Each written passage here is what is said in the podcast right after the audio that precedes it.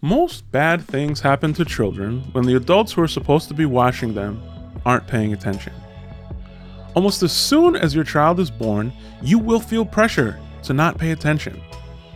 You'll have these flashbacks to your life before the baby when all you had to think about was yourself.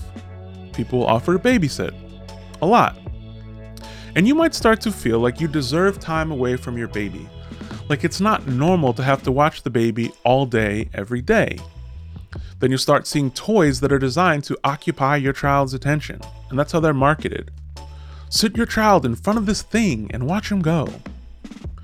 You'll baby proof your house, and what's the biggest benefit to doing that? You don't need to watch your child so closely. All of this, in my opinion, sends you down the wrong path.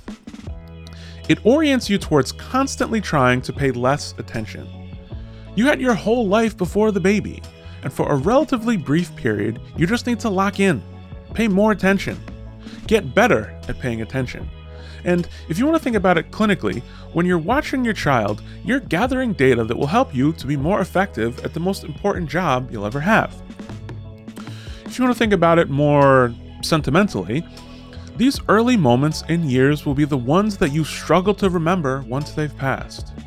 And when your kid is 8 or 12 or 18, the things that they do will be so significant because you'll remember how they were in the beginning.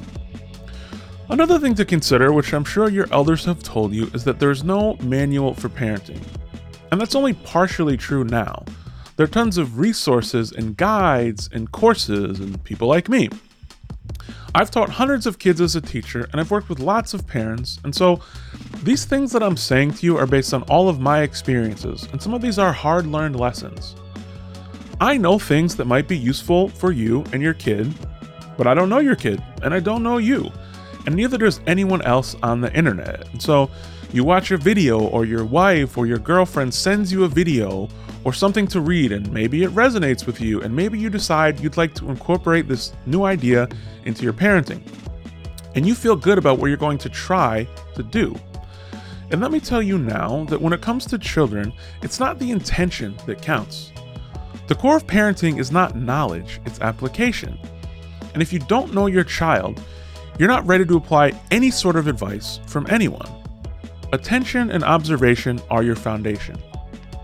When my daughter was about seven months old, someone asked me, What's your baby's newest trick? And it took me a second to answer because, you know, as a dad, you don't get questions like that as often as mothers do.